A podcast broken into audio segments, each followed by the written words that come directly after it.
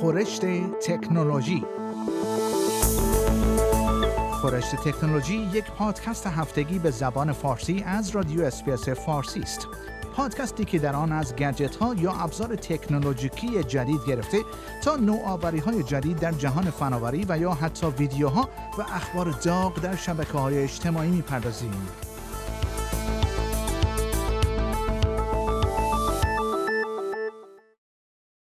کارشناسان هشدار دادند یک تهدید سایبری بزرگ مانند یک بمب ساعتی است که می‌تواند میلیون ها نفر از مردم استرالیا را تحت تاثیر قرار دهد. به گزارش news.com.au آسیب پذیری موجود در یک نرم افزار رایج که در بیش از 100 هزار ابزار، اپ و بازی آنلاین مورد استفاده قرار می گیرد، باعث شده تا میلیون ها استرالیایی در معرض خطر حمله هکرها باشند. مرکز امنیت سایبری استرالیا و آژانس های امنیتی این کشور یک نظارت بیوقفه را در مورد حملات مرتبط با نرم افزار لاک 4J آغاز کردند و در این زمینه با همتایان خود در آژانس های امنیتی آمریکا نیز همکاری می کنند. طبق اعلام جس هانتر سرپرست مرکز امنیت سایبری استرالیا برخی عاملان سایبری با موفقیت به برخی از ابزارهای استرالیایی رخنه کردند. خانم هانتر اشاره کرد این هکرها در جستجوی شهروندان استرالیایی آسیب پذیری هستند که اقدامات لازم را برای برطرف کردن نقصهای موجود در این نرم افزار انجام ندادند و در برخی موارد موفق شدند به ابزارهای آنها رخنه کنند. وی می‌گوید طبق تجربه من این جدی ترین تهدید سایبری است که استرالیا با آن مواجه شده است ما لایک 4J را یک بمب ساعتی قلمداد می‌کنیم چرا که به طور خیلی گسترده مورد استفاده قرار می‌گیرد.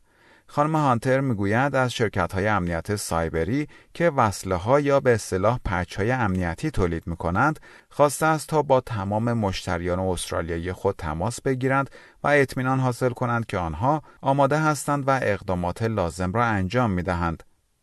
و خبر بعدی در استرالیا برای اولین بار در جهان از تکنولوژی استفاده خواهد شد که این امکان را فراهم می کند تا شیر خام تولید شده در مزارع استرالیا به بازارهای جنوب شرق آسیا صادر شود. در حال حاضر مزرعه داران فقط 36 ساعت مهلت دارند تا قبل از فاسد شدن شیری که تولید کردهاند آن را فراوری کنند. همین مهلت کوتاه باعث می شود تا مزرعه داران نتوانند شیری که تولید کردهاند را به جنوب شرق آسیا صادر کنند. اما حالا یک پروژه جدید تحت عنوان White Tide به این مزرعه داران اجازه خواهد داد تا تانکرهای شیر خود را مستقیما از مزرعه به جنوب شرق آسیا صادر کنند تا این شیرها در این کشورها فراوری شوند. به گزارش ABC پیتر اسکیو مدیر عامل شرکت اگریگیت می‌گوید این تکنولوژی جدید در صنایع تولید شیر ایالت ویکتوریا یک تحول بزرگ ایجاد خواهد کرد. حدود 70 درصد از صنعت تولید شیر و لبنیات 13 میلیارد دلاری استرالیا در ایالت ویکتوریا مستقر است. در تکنولوژی جدید شیر تولید شده در مزارع در تانکرهای 23 هزار لیتری تحت فشار یا به اصطلاح پرشرایزد تا 23 روز سالم خواهد ماند و در این تانکرها به کشورهای دیگر صادر خواهد شد. و خبر بعدی تیک تاک جای گوگل را به عنوان پرطرفدارترین مقصد اینترنتی گرفته است. طبق اعلام شرکت کلاود فلر که یک شرکت فعال در زمینه امنیت فناوری اطلاعات است، تعداد مراجعه کنندگان به اپ ویدیویی تیک تاک بیشتر از مراجعه کنندگان به موتور جستجوی آمریکایی گوگل شده است. طبق این گزارش تیک تاک از آگوست امسال موفق شده است عنوان نخست را در فضای آنلاین به خود اختصاص دهد. سال گذشته گوگل رتبه اول را داشت و شماره دیگری از سایت ها از جمله تیک تاک، آمازون، اپل، فیسبوک، مایکروسافت و نتفلیکس در رتبه های بعدی بودند. کلاد فلر می‌گوید با استفاده از ابزاری به اسم کلاد فلر Radar داده های کاربران را ردگیری می کند و از این طریق می تواند روی ترافیک وبسایت ها نظارت داشته باشد.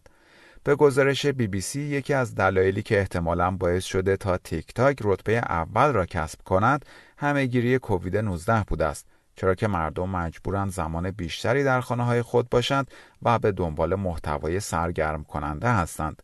این شبکه اجتماعی که متعلق به شرکت چینی بایت دنس است اکنون بیش از یک میلیارد کاربر فعال در سراسر جهان دارد و این تعداد در حال افزایش است. در چین این اپ برای اینکه تابع قوانین سانسور این کشور باشد با نام دوین و روی شبکه متفاوت کار می‌کند. تیک تاک در سال 2018 و در پی ادغام با یک رسانه اجتماعی چینی دیگر به نام میوزیکلی فعالیت بینالمللی خود را شروع کرد. این اپ میزبان یک سری ویدیوهای کوتاه با ژانرهای مختلف از جمله کمدی، رقص و سیاست است. یکی از موضوعاتی که در تیک تاک محبوبیت زیادی پیدا کرده است آشپزی است و ویدیوهای مربوط به طرز تهیه غذاهای مختلف میلیون ها بازدید کننده دارند. و خبر پایانی برنامه خورشت تکنولوژی این هفته یک کودک 11 ساله به اولین بیمار در انگلیس تبدیل شده است که متخصصان با استفاده از تکنولوژی سبودی یا 3D روی وی عمل جراحی کلیه انجام دادند. لیبی مبتلا به یک آرزه کلیه و مسانه بود و همین امر باعث می شد تا دچار دردهای شدید شود. پزشکان با استفاده از تکنولوژی سبودی موفق شدند با سرعت و دقت بیشتری روی وی عمل جراحی انجام دهند. یک نفر از هر دویست کودک با آرزه موسوم به استرچد کیدنی متولد می شود.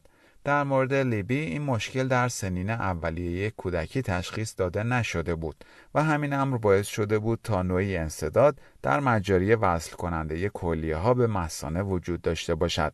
به گزارش بی بی سی، پزشکان در بیمارستان کودکان بریستول با استفاده از تجهیزات سبودی لاپاروسکوپیک که فقط 4 میلیمتر عرض دارند و معمولا برای جراحی های مغزی مورد استفاده قرار می گیرند موفق شدند این مشکل را رفع کنند. مارک وودوارد اورولوژیست کودکان در این بیمارستان می‌گوید استفاده از تکنولوژی سهبعدی به جراحان این امکان را داد تا با دقت و سرعت بیشتری این عمل جراحی را انجام دهند چرا که می توانستند روی صفحه نمایش به طور دقیق ببینند ابزار جراحی در چه قسمتی قرار دارد. در پایان برنامه خورشت تکنولوژی این هفته از شما دعوت می‌کنم برای تماشای برخی از ویدیوهای جالب در مورد تکنولوژی به صفحه اینترنتی برنامه فارسی رادیو اسپیس با آدرس sbs.com.au/persian مراجعه کنید. شما همچنین می توانید پادکست های خورشت تکنولوژی را دانلود کنید و در هر زمانی که خواستید آنها را بشنوید.